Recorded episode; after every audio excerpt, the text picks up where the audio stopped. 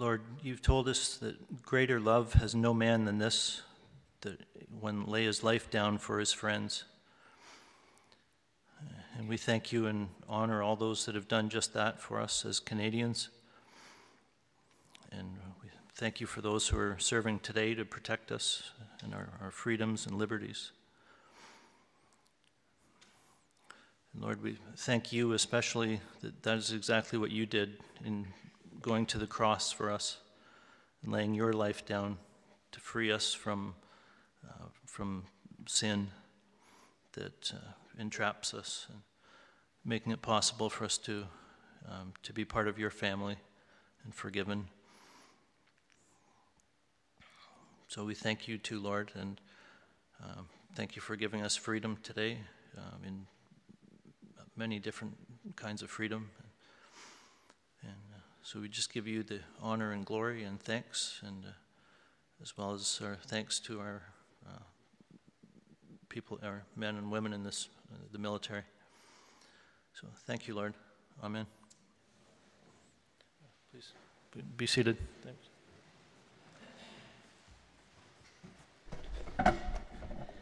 Good morning.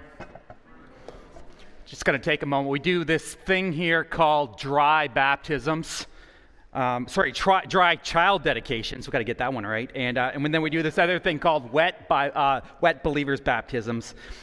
And dedicating a child, we believe, we teach, we practice here, it acknowledges God's sovereignty, not only over the child, but also mom and dad and Chris and Natalie Solomon and baby Andrew, where are you? Come on up. Come on down.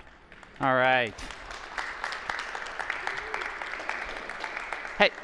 Family, can I get any family, friends?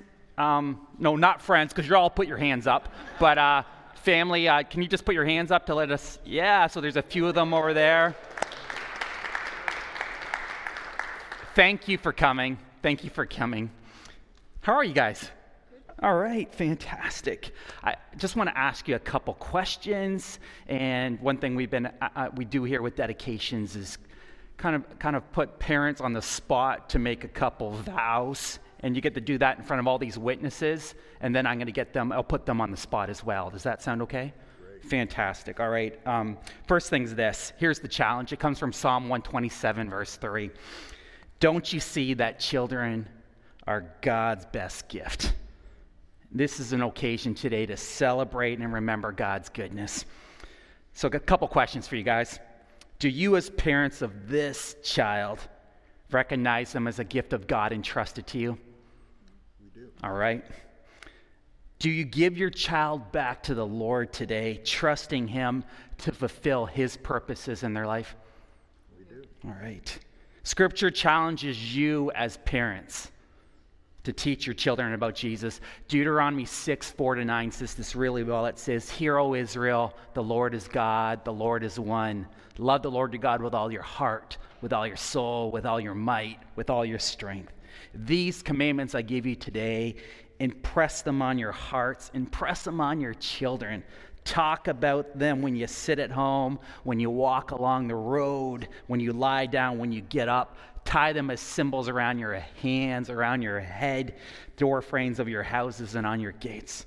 With this in mind, will you guys, through your example, love, prayer, discipline, instruction, and the strength of the Spirit of God, effectively communicate to your son the message of God's love and, and at an early age, work with him, help him to understand so that he maybe and will become uh, um, and, and trust God to become his sin forgiver and his, and, and his life giver? Will you do that? We will. All right. And you can't accomplish this task alone. You need the Holy Spirit, and you also need a caring community of faith to assist you, to hold you accountable, to pray with you, to encourage you. Will you guys, by your example and your training, up of your child, will you commit to being a part of a community of faith? We will. All right. You've heard these guys respond to these vows, their commitment to grow, grow their son up in the faith. Will you guys acknowledge that commitment today by standing with us? Can I take this precious little guy for a second if he'll let me? All right. Hey, man. Whoa. Wow, look at that. First child that's ever smiled in my arms. All right. I got a verse for you. Is that okay? Can you commit this to memory already? Yep. All right, here we go. My verse for you is this it's from Psalm 37 4. And it says this Delight yourself in the Lord, and he will give you the desires of your heart. It's not too long, is it? You got that? Yes. He's thinking about it. All right. Let's just pray right now. God, we pray for Andrew, we pray for Chris and Natalie and their family, that you'll be their shepherd, that they'll not be left in need. Lord, that they would lie down in your green pastures. May you lead them beside still waters. Restore their souls. May you lead them in paths of righteousness for your name's sake. God, when they're in the valleys of, the sh- of darkness, may they cling to you and may they know that there's nothing for them to fear because you're with them. May your rod and your staff comfort them. May you prepare a table for them and, uh, and, a, and a meal for them in, in the presence of their enemies. May you anoint their heads with oil. May their cups overflow, and may goodness and mercy follow them all the days of their life, and that you would dwell in their house as they rest, raise this precious boy. Amen. Amen. And I got a couple things for you guys just to kind of help you on that journey. But one of the, just a great kids' Bible to be reading to them. And we, yeah, we just want to bless you guys. Thank you all for standing in commitment with them. And bless you guys as a family today. Thank you. Thank you. Yes.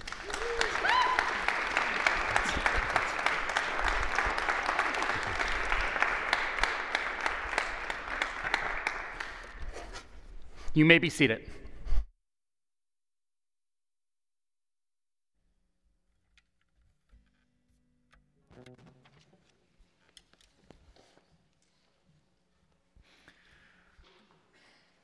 So, what a great day to worship God. Today, we've, and this week, we've remembered an incredible sacrifice that was made on our behalf by a generation past, as well as a new generation coming into the world. And what a great reason to bless God. so, let's sing 10,000 reasons because we've got at least two this morning. Bless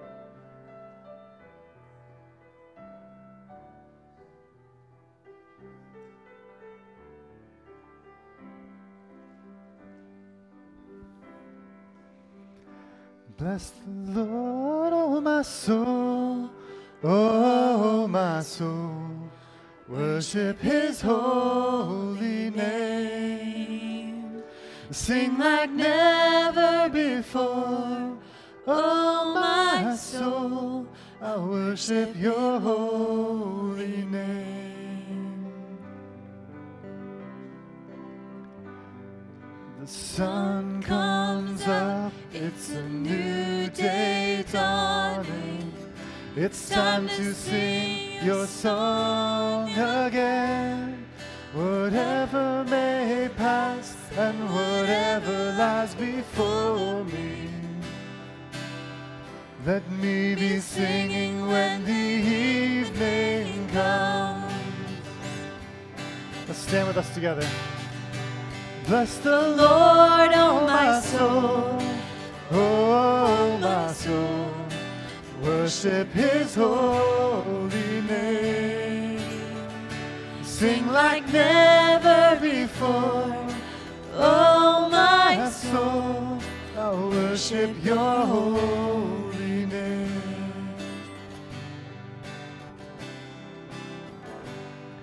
You're rich in love and you're slow to anger. Your name is great and your heart is kind. For all your goodness, I will keep on singing. Ten thousand reasons for my heart to find. Bless the Lord, oh my soul, oh my soul. Worship His holy name. Sing like never before, oh my soul. I worship Your holy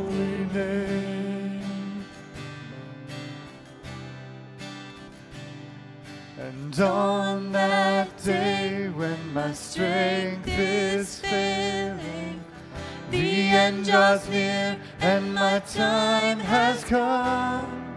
Still my soul will sing your praise unending. Ten thousand years and then forevermore. Bless the Lord. Bless the Lord, oh my soul, oh my soul. Worship His holy name. Sing like never before, oh my soul. I worship Your holy name. I worship Your holy name.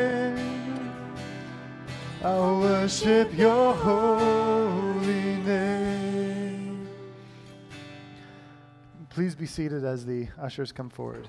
and remember, if you happen to be here today visiting or because there happens to be a really cute baby at the front, um, feel free to let the offering plate pass you by. This is something that we do as, a, as an act of worship. God, we thank you again for the sacrifice and the courage that was made for us. We thank you that so many willing people came forward to fight evil. God, we thank you that so many people were willing to leave their families, their friends, their, their children, their loved ones. They were willing to leave health and wealth. They were willing to leave comfort in favor of a cold, dark, dangerous place. God, we thank you that their families allowed them to go. Um, God, we also want to remember the people who were fighting on the other side who were just doing their jobs. God, we are reminded that in these, in these moments, in these moments, it's very hard to understand what is right and wrong. Good and evil becomes easy, but it's very easy to treat other people as evil when, um, when they find themselves following something that was passed down to them, God. So we just we pray for those in conflict in the world right now that you would comfort them, you would bless them, um, and that you would bring peace. God, we thank you for your sacrifice. We thank you that you were willing to leave comfort, leave relationship, leave oneness, and you're willing to come down to this dark, cold, dangerous place. God, we thank you that you made a sacrifice for us for once and for all, and that we can rely on that. And we can rely on that to drive our lives on because, as you said, it is finished. God, in response to that, we, we lift up our lives to you. we present ourselves and we sacrifice what we have to give back to the one who gave everything to us, God. And we want to present this to you now as, as our sacrifice, God. In Christ's name, amen.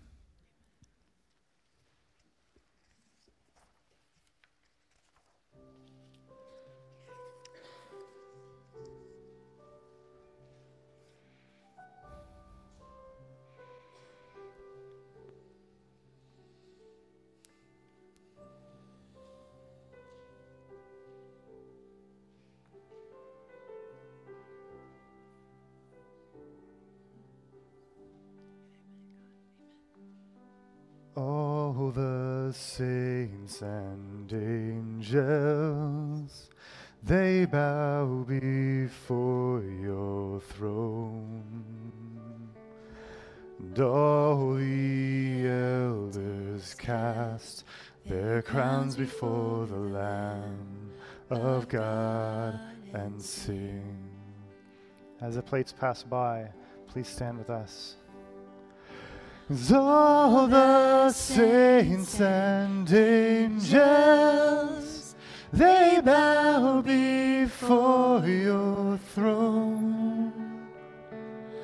And all the elders cast their crowns before the Lamb of God and sing, You are worthy of it all.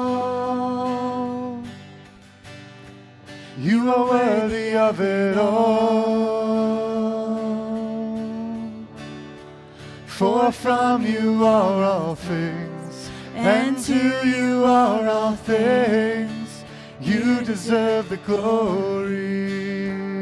Let's sing it again. You are worthy of it all. You are worthy of it all. You are worthy of it all. For from you are all things, and to you are all things. You deserve the glory.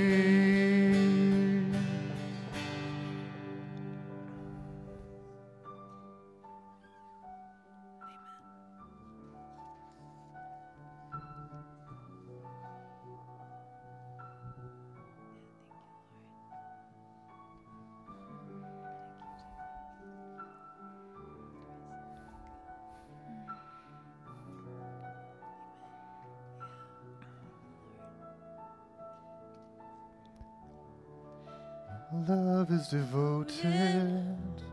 like a ring of solid gold, like a vow that is tested, like a covenant of old.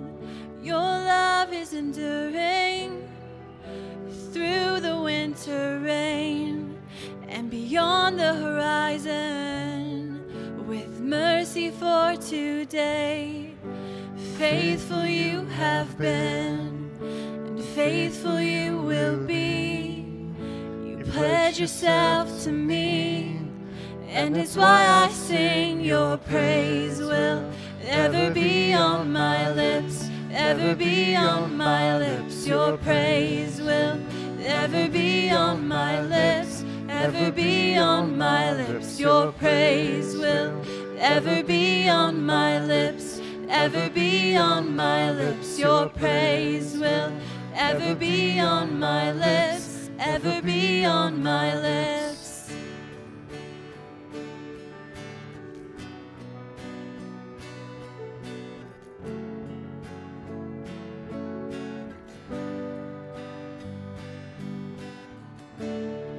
You father the orphan, your kindness makes me whole. You shoulder our weakness, your strength becomes our own. You're making me like you, clothing me in white, making beauty from ashes. For you will have your bride, free of all her guilt, and rid of all her shame, and known by her true name. And it's why I sing your praise will ever be on my lips, ever be on my lips. Your praise will ever be on my lips, ever be on my lips. Your praise will ever be on my lips, ever be on my lips. Your praise will ever be on my lips, ever be on my lips. And you will be praised, you will be praised. With angels and saints we sing worthy are you, Lord. You will be praised, you will be praised. With angels and saints we sing worthy are you, Lord. And It's why I sing your praise will ever be on my lips, ever be on my lips. Your praise will ever be on my lips, ever be on my lips. Your praise will ever be on my lips, ever be on my lips. Your praise will ever be on my lips, ever be on my lips.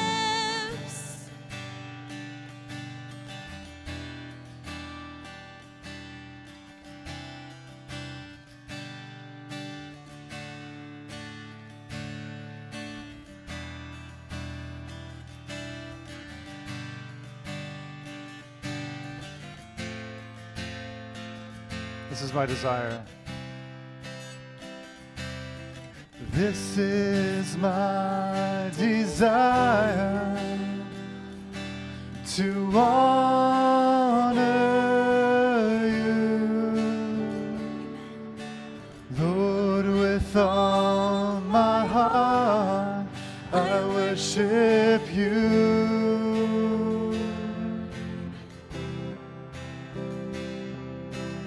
all I have within me, I give you praise. All that I adore is in you.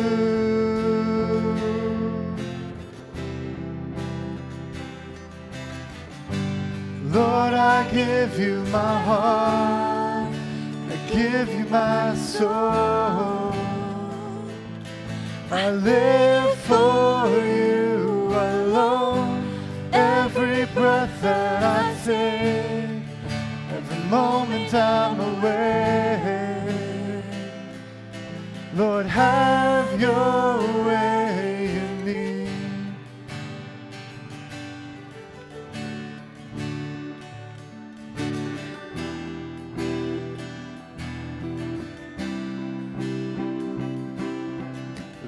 is my desire to honor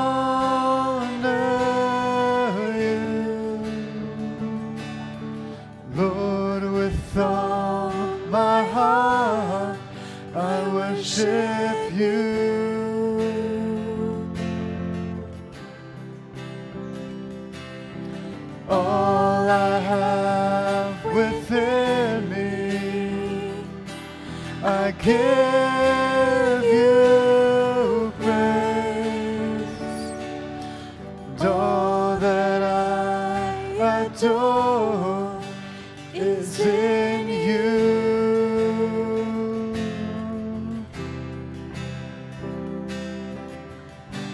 Lord, I give you my heart. I give you my soul.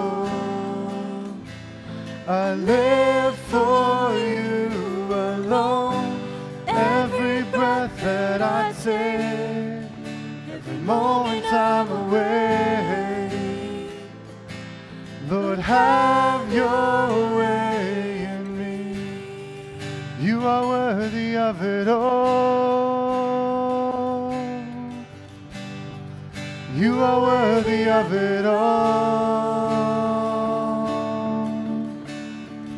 For from you are all things, and to you are all things. You deserve the glory. You are worthy of it all. You are worthy of it all. You are worthy of it all. For from you are all things, and to you are all things. You deserve the glory.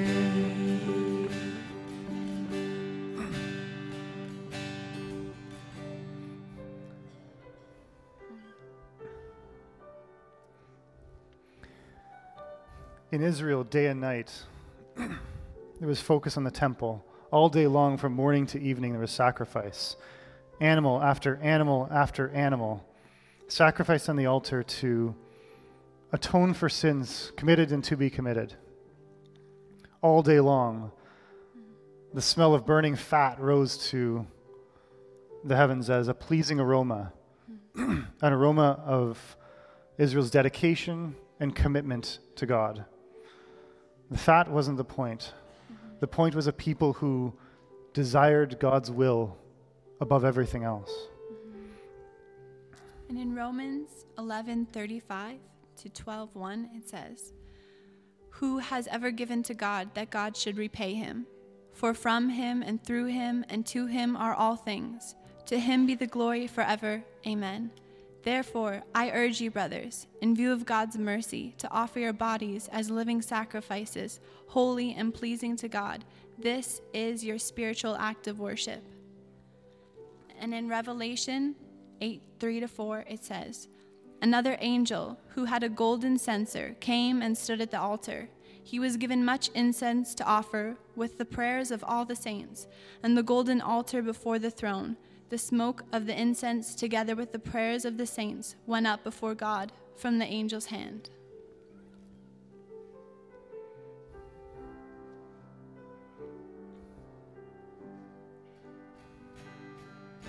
Day and night, night and day, let incense rise. Day and night, night and day, let incense rise. Day and night, night and day, let incense rise. Day and night, night and day, let incense rise. Day and night, night and day, let incense rise. Day and night, night and day, let incense rise. Day and night, night and day, let incense rise. Day and night, night and day, let incense rise. You are worthy of it all. You are worthy of it all. For from you are all things, and to you are all things. You deserve the glory. Let's sing it again. You are worthy of it all. You are worthy of it all. For from you are all things, and to you are all things. You deserve the glory. Just our voices. You are worthy of it all. You are worthy of it all. For from you are all things, and to you are all things. You deserve the glory. Praise God from whom all blessings flow. Praise Him, you creatures here below. Praise Him above, you heavenly hosts. Praise Father, Son, and Holy Ghost. Amen.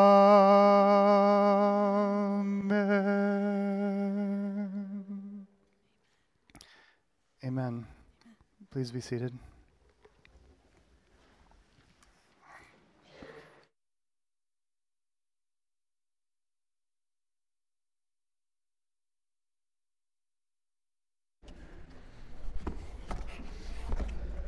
Feel free to take your suit, shoes, and socks off if you feel like it, and relax.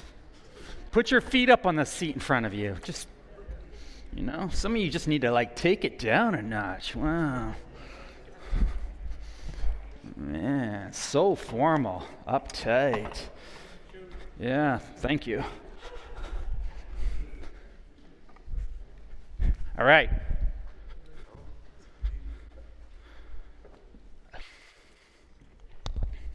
Here we go.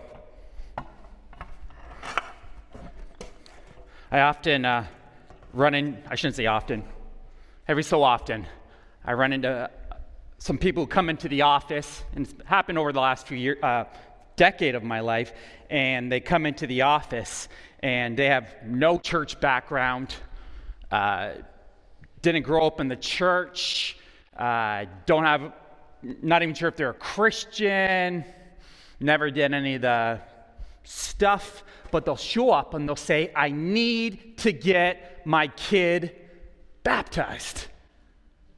And no background, living life, completely separate living life, their complete total way, nothing to do with the church, nothing. Um, but they either get married or don't, but they'll just show, and, and they'll say, I gotta get my kid baptized, christened. And so my question always is, why?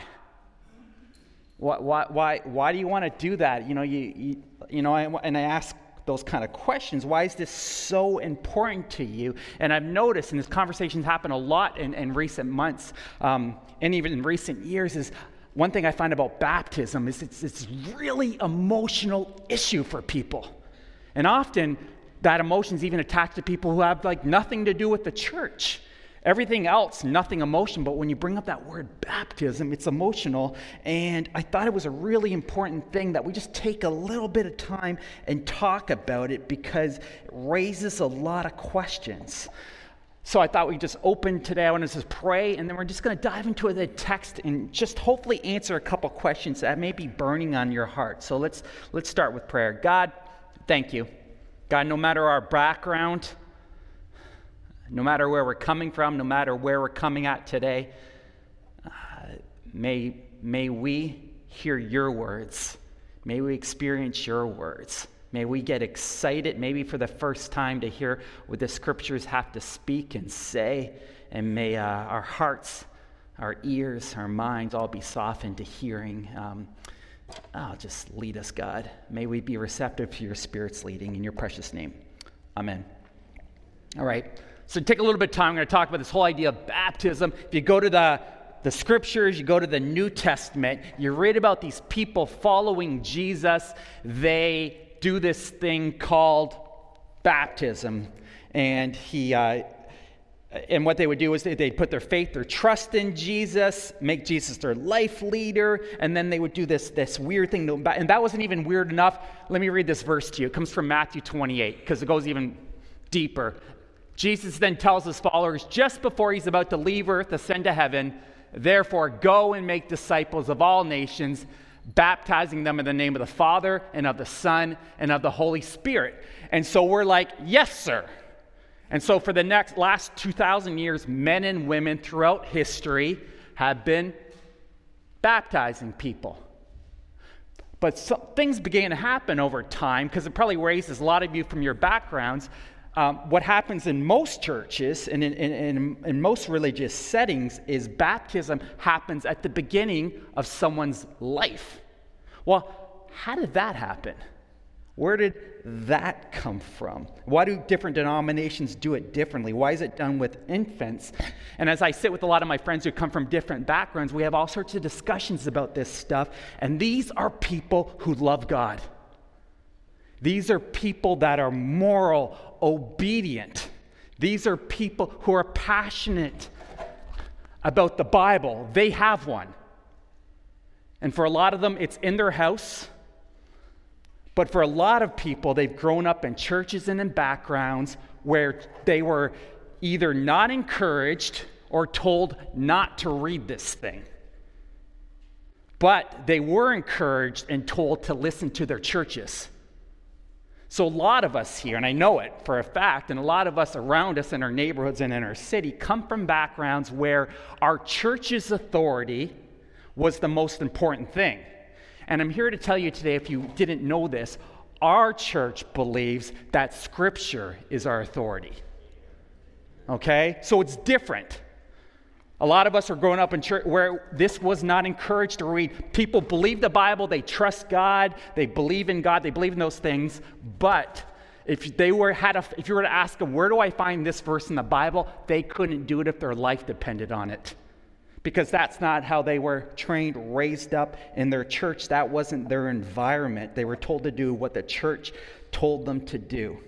I want to just take a tiny bit of time today, and I don't want you to get your backs twisted or you know your knickers in a knot, but I want to take just a little bit of time today and just talk to you about what does the Bible actually teach about baptism. So I thought it'd be a lot easier and maybe a lot, little less antagonistic is let's get into the heart and the mind and then the body of a first century person because maybe that'll help us Sandra, don't get upset that this is not authentic first century night in Bethlehem gear.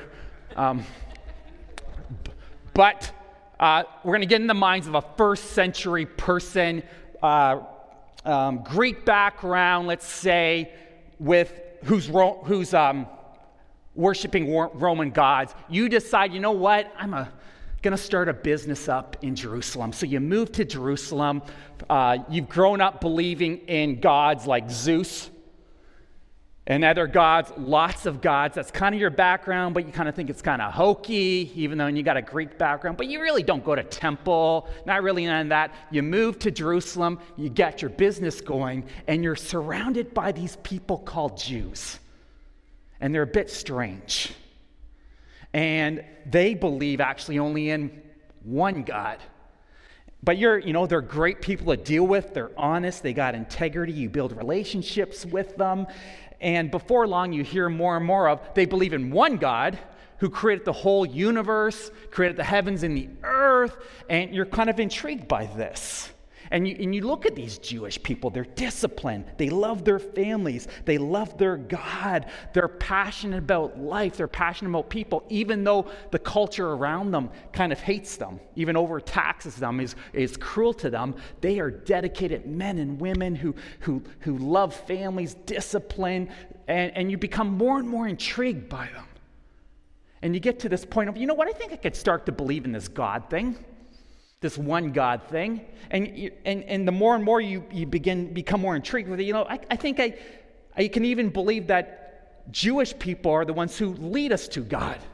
So you sit down with some of these Jews one day and you ask them, okay, guys, I'm in. How do I become Jewish? And they're like, well, we don't know. But we know some people who do, so they take you to the temple and they take you into what's called the Gentile court to some really smart people, and they go, This Gentile, this Goyim, wants to become Jewish. What's he got to do? And he's like, Okay, okay, you came to the right place. First thing is the hardest thing.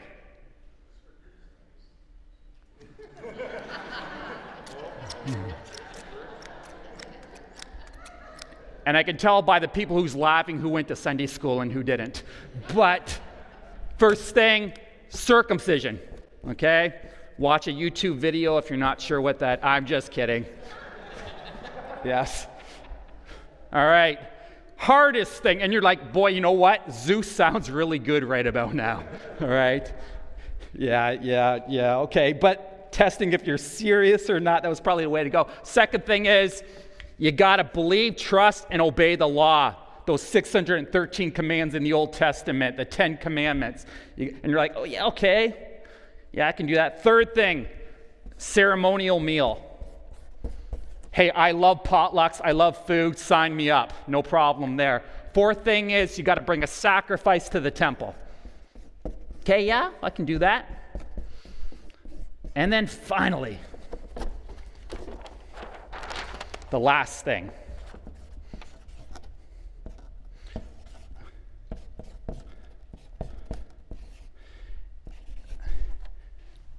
And maybe they wrote this down. I don't know. I don't know how, how prominent uh, papyrus or whatever is around. But says you got to be baptized, baptizo. And you're like, okay. So you they hand you the list, and maybe they wrote this word down, pretty common word back then, baptizo, and it means to wash, Now, here's the deal here, and this is why I'm doing this for you. This word, we really messed it up. And if you can't see that, we really messed it up because baptizo in Greek, translated, means to wash. But what we did is we didn't want to confuse it with the word wash because we wanted to separate it. We decided, our translators decided, to make baptizo in English be baptism. And you're like, who cares? Right. Let me show you an example why this is so helpful and important to understand. You're going to have to put your big boy pants on because we're going to get deep for a second, okay? So here we go. Luke chapter 11, verse 37 and 38. When Jesus had finished speaking, a Pharisee invited him to eat with him, so he went in and reclined at the table. But the Pharisee, noticing that Jesus did not first wash before the meal, was surprised. This is the only time Actually, let me show you something else. Let's look at it in the Greek. Just stay with me for a second. I know I'm, we're going to get deep, deep here, but lower here it says, Hoi de Pharisee, Idin hotio pras, prastan, e baptisthe proto aristo. You're going to have to take my word for it, but I really butchered that, but that is Greek. Here's what happened this is the only place in the, in the Bible, and every English Bible does this, where we took that word that's highlighted down low, which is baptism, and we translated it to wash. Why did we do that? What does ebaptistha or bap- baptizo mean? To wash but it's the only time, every other time baptizo is used in the Bible, guess what we did? We put the word baptizo. We put the word baptism. But for this case, we actually put what it means. Why is that such a big deal? Well, because the word baptizo it means to wash, but it created all sorts of confusion. We'll get there in a second. So you're this guy in the first century. You're like, hey, this all sounds really good. These five things. You're like, hey, guys, you know what?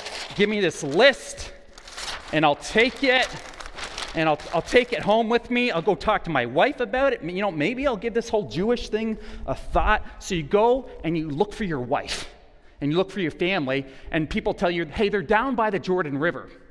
So, so you go, you find them, and there's this big crowd around the Jordan River, and you look off to the side, and there's this crazy looking guy. He looks a lot like a youth pastor, and he's screaming at the top of his lungs. One person got that, that's good. Um, bless you. Screaming at the top of your lungs, He's coming! He's coming!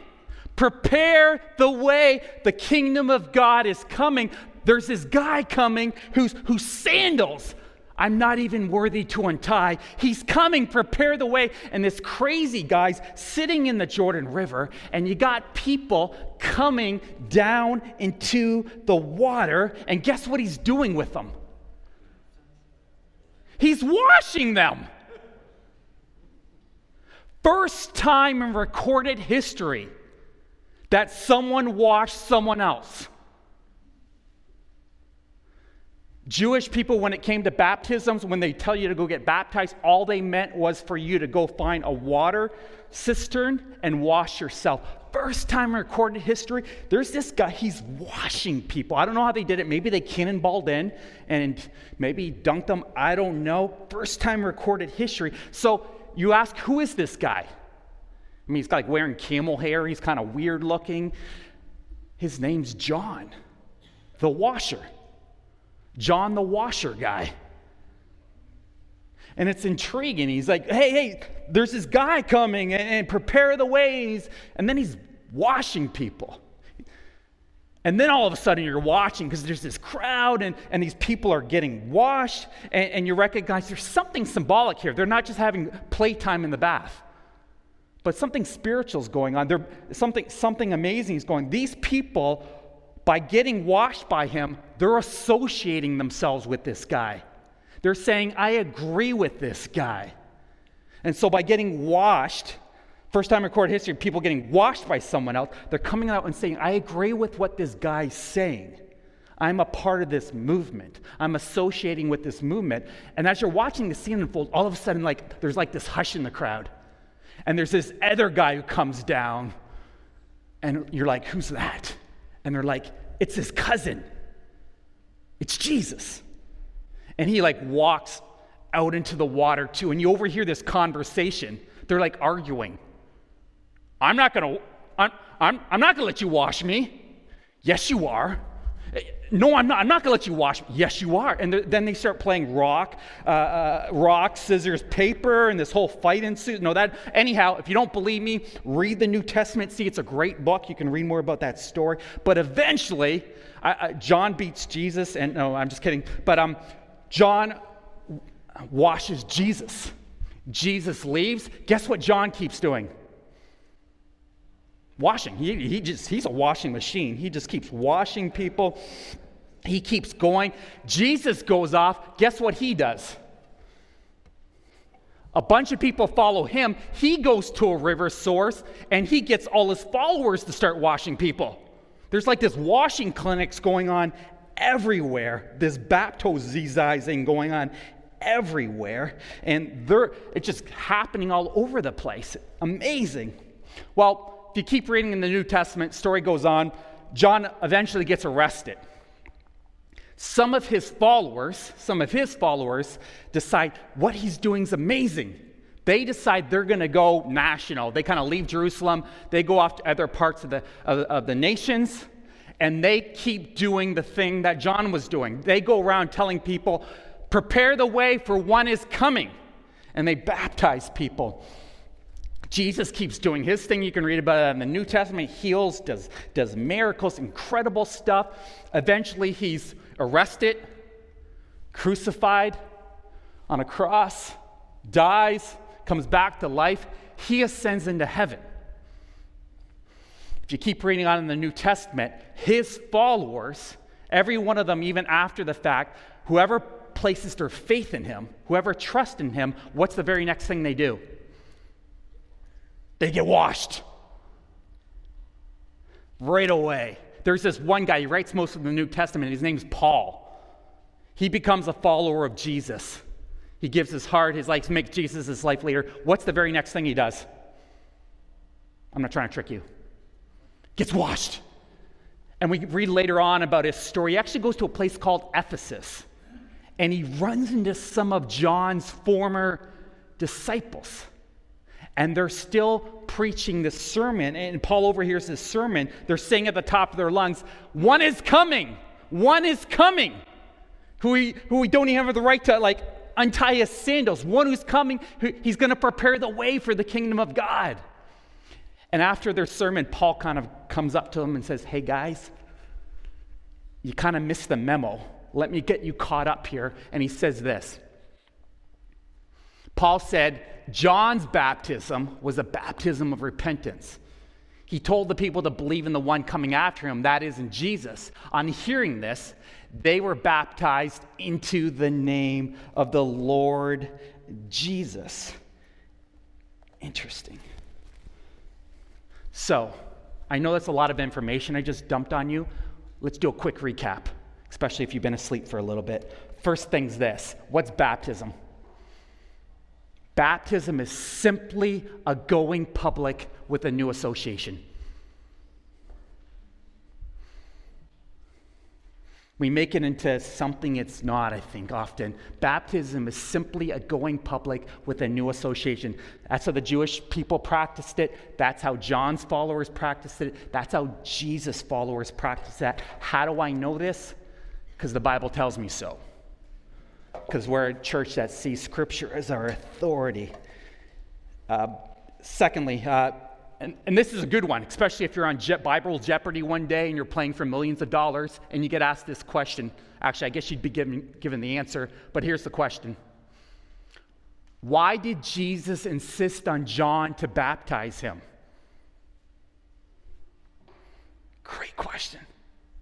Why didn't John wanted Jesus to baptize him. Why did Jesus insist? Really easy. Well, actually, it's not. You have to think about it. Je- Jesus was in the, that's good, that's good. Jesus was in the water by allowing John to baptize him. What was it saying to everyone else around him? What was Jesus saying? I agree with you. I agree with this man's movement. I am publicly aligning myself with John's message. Are we tracking? Good. That's why he insisted on it. All right, uh, next one. Uh, I don't have it up there, but why do we use water?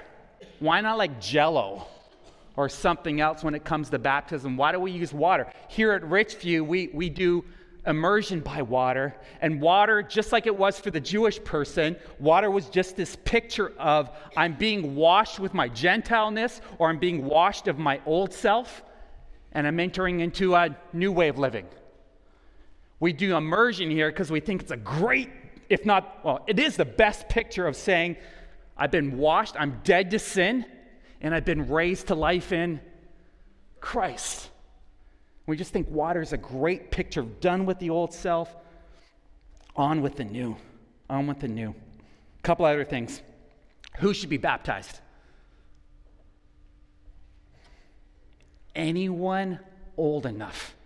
Anyone old enough to make a decision to publicly associate with Jesus. Well, how old is that? Anyone old enough to make that public decision to associate with Jesus. Now, here's the thing, and hear this from my heart. That does not mean that your infant baptism was not meaningful to your parents, because it was. We, but you noticed earlier here today, we just dedicated a baby.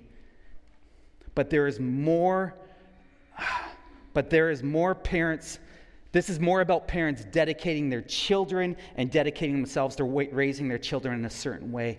But if you go back to the New Testament, and maybe back in your own life, how many of you, if you got, you don't put your hands up, but if you got um, baptized a baby, remember the whole event? It's impossible for a baby to identify and associate with a movement on their own. And here's the thing the tragedy of infant baptism is that it gives a false sense of security to the parents and to that child. And it tells them, oh, I'm fine, I'm good with God. And, my, and I would say to all of them and to all of us here today, what does the New Testament teach? What do the scriptures teach? And for a lot of us, it's like, why would, our te- my, why would my church have taught me that? And the best answer I can give to you today is go back to your church and ask them. Ask them why, why they taught that. And I can assure you that the answer will not come from a clear teaching of the scriptures. Last one here. I don't know if I put the question up here, but maybe I did. I put the picture up there, even better. Does baptism assure salvation? Does baptism get me to heaven?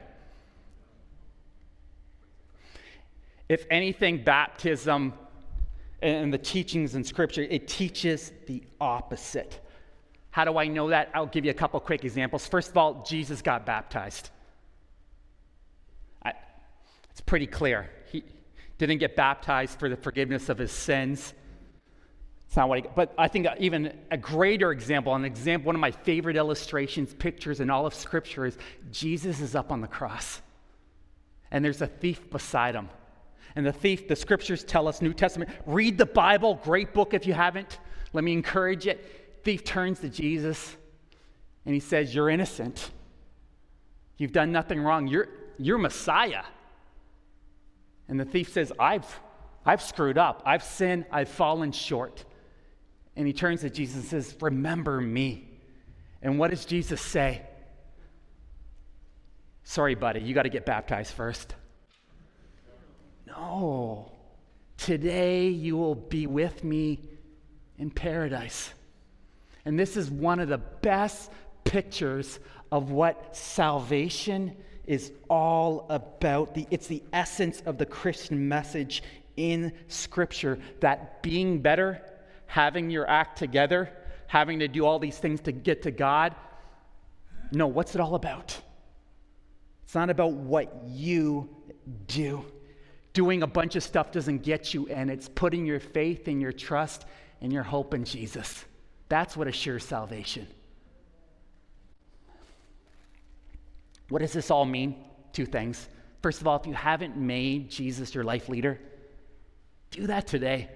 Put your trust in Jesus. Realize that you've fallen short. Nothing you can do, no matter how good you are, no matter how great you are, put your, put your trust in Jesus. And the second thing, and I hope I've been really clear today, and the second thing is if you have not been washed in this ceremonial, ritualistic way, whether it's here or in a bathtub or in a swimming pool, um, after putting your faith in Jesus, you need to be washed. You need to be dunked. You need to be cannonballed. You need to be dipped. You need to be immersed. You need to be sunk. And you need to do it in a public way enough that it's a declaration that you're a follower of Jesus. Does that make sense? Yeah. It's an act of obedience where you say, I'm going public and I want people to know that I'm in and I'm not ashamed of the fact, Jesus, that I'm a follower of yours. Two weeks, we're doing a baptism service. I'm letting you know about that in case you're thinking about this, you're processing this. So on December 4th, we're going to be we're going to be cannonballing people in here, and it's going to be great. Uh, you can grab one of those cards out of the seat in front of you, or you can grab a packet at the info booth and you can put a check mark on there and say, Hey, I'm thinking about it. Can someone get a hold of me? And you can put it at the information booth. We'd love to see you take that next step. Can I pray with you? And in a moment, we're going to do the other thing that churches have in common over the last 2,000 years. We're going to remember Jesus through communion. Thank you, God. God, I know this is tough, emotional stuff for a lot of us. And there's a lot of baggage here. There's a lot of things we're coming in here, and maybe it just raises even more questions in some of our minds. But thank you. Thank you for giving us the New Testament, which is clear on this stuff. Help us, and thank you for being in a place where our authority is you, your words. And help us to not only hear those words, but put them into action. Um, help us to be the kind of place that we keep spurring one another on to being more like you, me, being more like followers of yours. And God, I pray for anyone here who hasn't made you their life leader, who hasn't put their trust in you, who hasn't just laid it all out and said, you know what, I've fallen short, I'm a sinner, and I, I, I have not dealt with that stuff. I pray today, God. Um, as we just say these words to you, that they would make these words the prayer of their heart. God, thank you for loving me. Thank you for loving me so much. You came down as Jesus to live the life should have lived, and for dying the death that should have died, and for taking all that junk and that garbage of ours on the cross. I now want to trust you with my whole life. It's all yours. I'm all in. Forgive me of my sins and begin a new life today. In your precious name.